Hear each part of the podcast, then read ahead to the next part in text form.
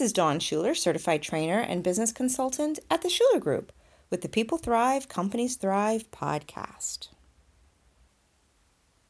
So, what does company culture mean?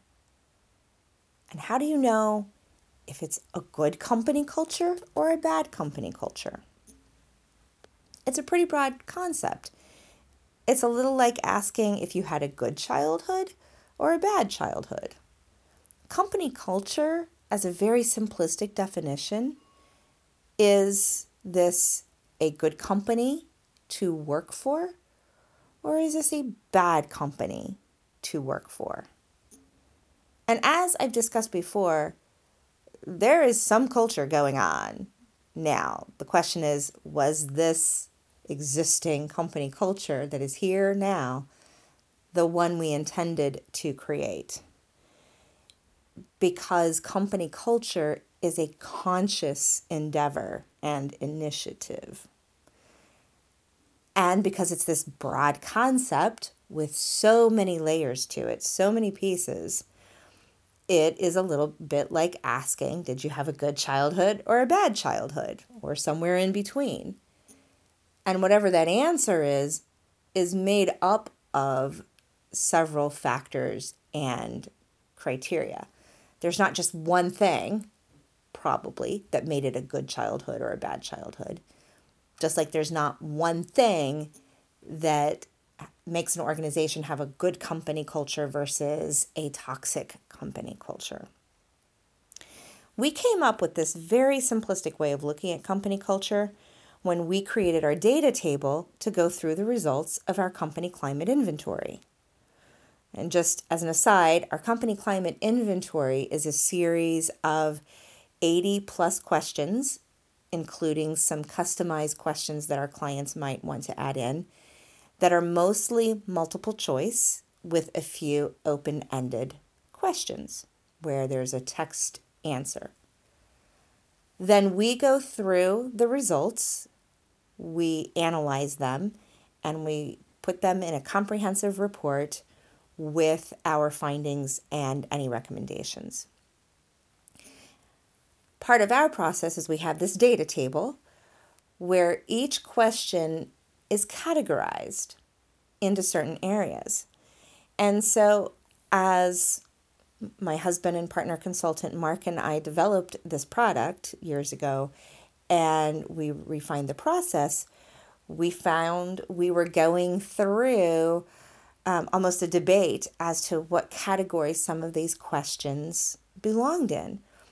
And here, here are some of the categories things like autonomy, communication, company culture, employee engagement, ethics and values, evaluation, individual employee satisfaction, leadership, management, physical working environment, the right people in the right seats, teamwork, training, etc.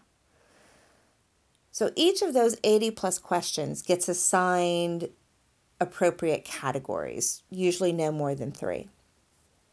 So when we were first going through this, Mark wanted to assign company culture to almost all the questions. And I said, we can't assign that to every question. And the problem was because that concept of company culture is very broad. What does it mean? And again, what are the factors that create company culture? So we had to take a really in depth look at our data table to say, does this question really point to the company culture that is created? Is this truly a factor that affects company culture?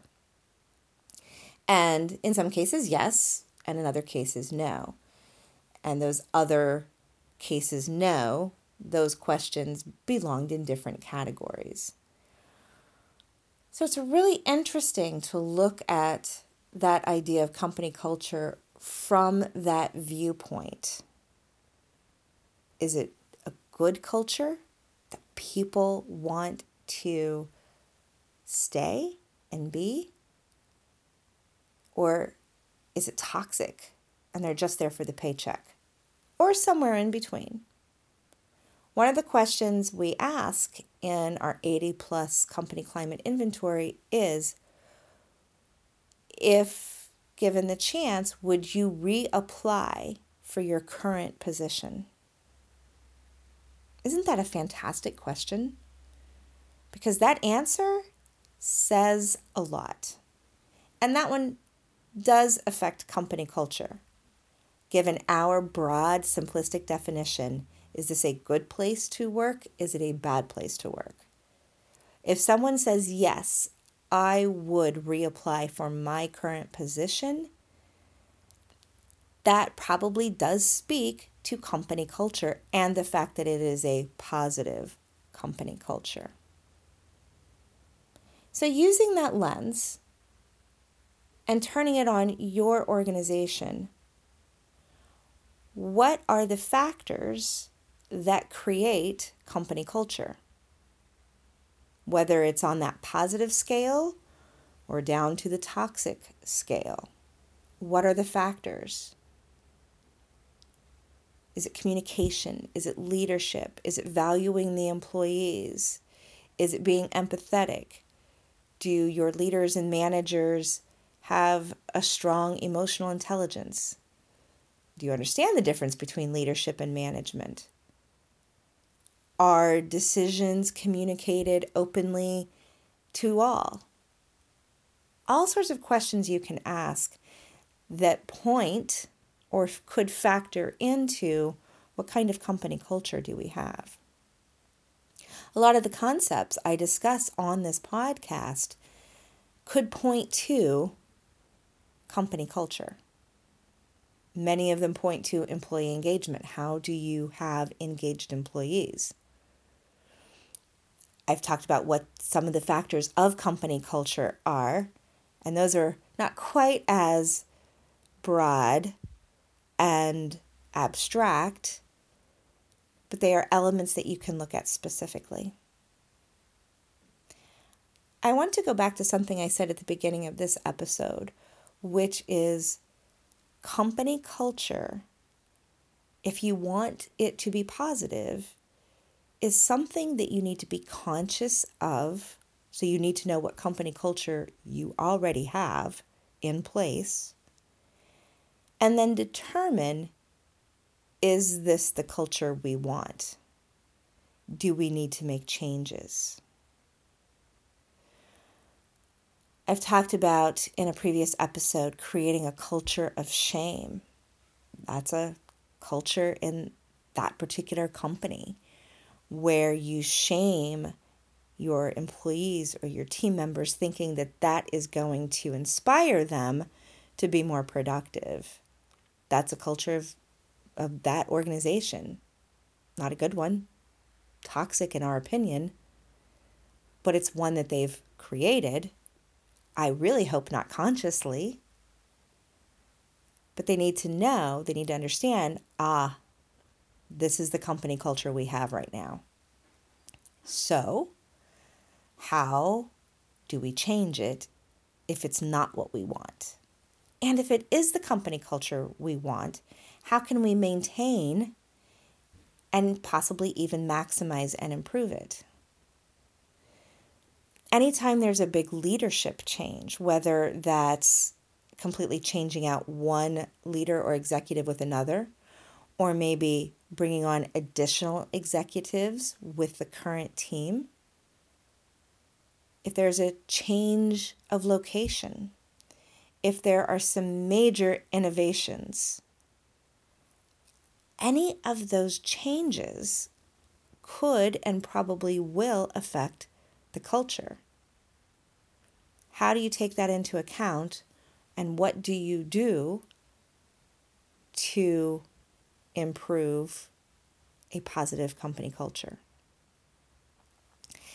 And then on the flip side, what can you do to improve a negative or toxic company culture? Most often, the the quick answer and the, again another simplistic answer is usually about two things. And one is getting rid of people, the toxic people. Sometimes those are mid-level people, sometimes they're at the head of the organization or it is dramatically shifting the way you do certain things, whether that be communication or processes or something else. And you could look at that first one, getting rid of the toxic people. That's a major shift, right? So that's maybe a subcategory, but it usually is pretty clear.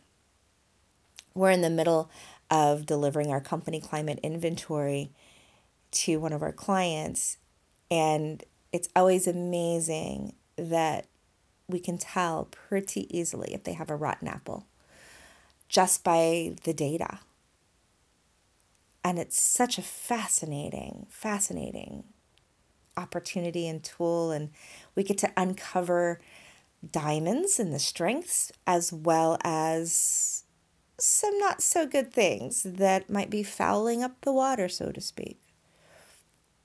It starts with understanding what your company culture is,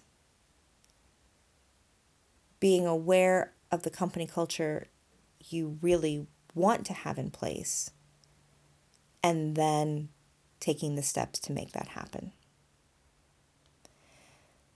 This kind of thing is what we live for. It's what gives us joy and passion, gets us excited. We love this stuff. We live for this.